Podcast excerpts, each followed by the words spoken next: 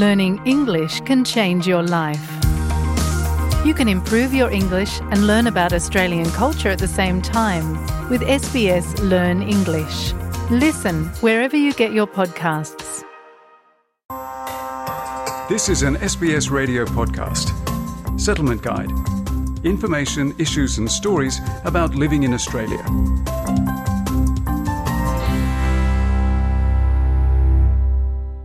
SBS acknowledges the traditional custodians of country and their connections and continuous care for the skies, lands, and waterways across Australia.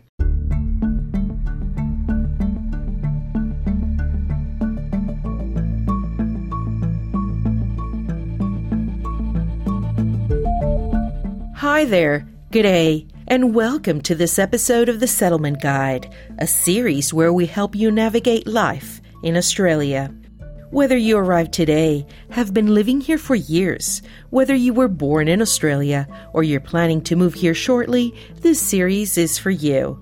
My name is Claudiana Blanco, and I came to live in Sydney more than a decade ago, and I'm still learning about life down under every day. Today, we will explore how to access abortion services in Australia. Although women have access to early pregnancy termination options across the country, these essential healthcare services are not always clear or widely known. Women should be reassured that if they require an abortion and present to their doctor, that at the least the GP should refer them on to the appropriate service if they don't provide the service themselves. We do have conscientious objection clauses in the law that require doctors to refer women to other providers if they have a religious or other objection to providing abortion or discussing abortion. Today, we will talk about a number of services in place to help women navigate their choices in line with their personal circumstances. Let's get started. Around 40% of Australian pregnancies are unintended. Of those, approximately 30% end in abortion, with most terminations occurring before 12 weeks into the pregnancy. Professor Danielle Mazza is the head of general practice at Monash University. She says previously strict abortion laws have been increasingly relaxed over the past few years.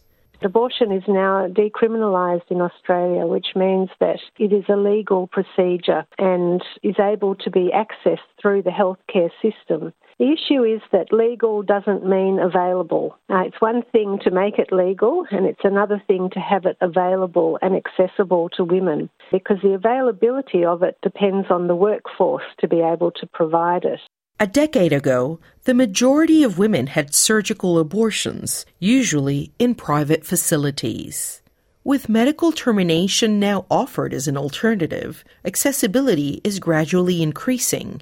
However, only 10% of GPs are registered to prescribe the required medication, and the pathways to these services are not always easy to navigate. Abortion legislation is state based. Professor Mazza explains there are differences depending on where you live. Victoria is the most liberal in terms of its laws, but other states have, for example, gestational limits as to how far into the pregnancy an abortion is allowed. The states have rules around who can give authority for an abortion once the abortion is occurring late in the pregnancy, say beyond 20 weeks. Abortion laws ensure that women have rights when speaking with their doctor, no matter how difficult the conversation. Most women should be reassured that if they require an abortion and present to their doctor, that at the least the GP should refer them on to the appropriate service if they don't provide the service themselves. And that's a very important point that we do have conscientious objection clauses in the law that require doctors to refer women to other providers if they have a religious or other objection to providing abortion or discussing abortion. The stigma associated with abortion is often greater within culturally and linguistically diverse communities when compared to the broader population. Dr. Claire Boerma, Medical Director at Family Planning New South Wales, explains. I think that it's hard for a lot of Australians generally, but then there's those extra barriers for people from culturally and linguistically diverse groups which may not be talking about sex and relationships and accessing sexual health services generally, or might have additional cultural and social contextual factors that make it more challenging sometimes. Compounding this, migrant and diverse women often tend to see doctors from similar cultural backgrounds, which may create anxiety around how the doctor will react. Accessing abortions is also location specific, and often there's not one clear path to follow. Dr. Boerma says your GP should know what local services are available. They can then conduct initial tests to confirm how far along a woman is in her pregnancy. It depends partly on how far through your pregnancy you are, what options are available to you. Also, where you're living, unfortunately, does affect what services are going to be available and whether you might have to travel sometimes for services. There are limited abortion services offered through public hospitals, and so if you're needing to look at what your choices are, talking to your local healthcare professional might help guide you. Currently, there are two forms of termination available. The first is a medical abortion through an oral prescription drug. This option is available only for women who are under nine weeks pregnant. Professor Mazza explains.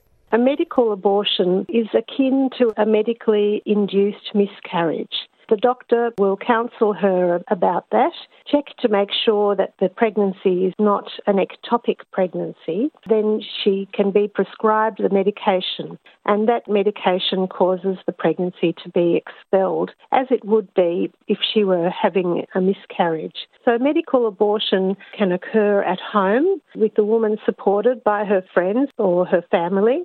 The medication is provided by some GPs, private clinics, and family planning services. It may be issued via a telehealth phone or video consultation, which benefits access for patients in rural areas.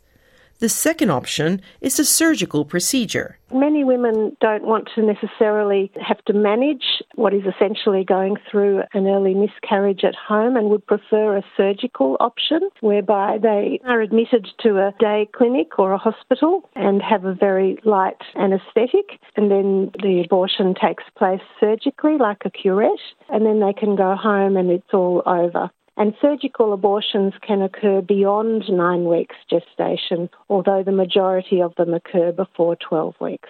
To locate a service, you can speak with your GP or contact one of the national or state based referral services. One of these is Health Direct, a free national 24 hour helpline that connects you with a registered nurse. In Victoria, women can call the 1 800 My Options information line. Those in New South Wales can contact the Pregnancy Choices Helpline. Dr. Boerma says family planning clinics also provide different services across Australia.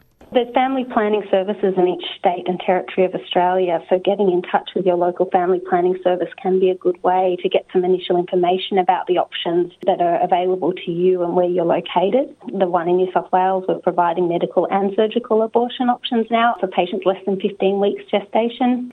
Because most abortion services are provided within the private sector, the cost of a procedure can vary greatly depending on your circumstances. There are rebates available through Medicare if you've got Medicare access, but there are often gap fees that people have to pay, and there can be quite wide variation in terms of what people can be expected to pay, and it will be different depending on whether you're receiving a medical abortion or a surgical abortion procedure and how late or early in the pregnancy you are. Nicole Hewig is the counseling team leader with Children by Choice. She says even if you have private health cover, insurances differ we actually find that majority of the women that we work with are, are, not able to access their private health insurance, that it is not covered by their private health insurance and they have to pay full costs. So private health insurances, which, you know, majority of international students need to have to be in Australia, generally cover termination services within a tertiary hospital, but not within a secondary hospital like the day surgeries, which is where most of our surgical terminations do happen. There are also a few university health centers that offer abortion services. Some hospitals do offer terminations at no cost with a Medicare card. Otherwise, if you're seeking a medical abortion through a private clinic, the medication itself can cost up to $500. Ms. Hewig explains. On top of that, you're paying your doctor's consults, you need to get blood tests, you need to get ultrasounds, and all of them are at a cost. So it can be up to $1,000. The top end, if you're trying to get a surgical termination and you might find out later in your gestation, it's up to $8,500 that these women are having to come up with. Family Planning New South Wales provides both medical and surgical abortion and bulk bills people with concession and healthcare cards. Their out of pocket gap fees for surgical abortions range from 350 to $450, depending on how far you are into the pregnancy. As each pathway is very location specific, it's important to speak with your GP or contact the service that is nearest to you. Thank you for listening to this episode of The Settlement Guide, written and produced by Melissa Compagnoni and hosted by me, Claudiana Blanco. The Settlement Guide managing editor is Rosa Germian. Until next time.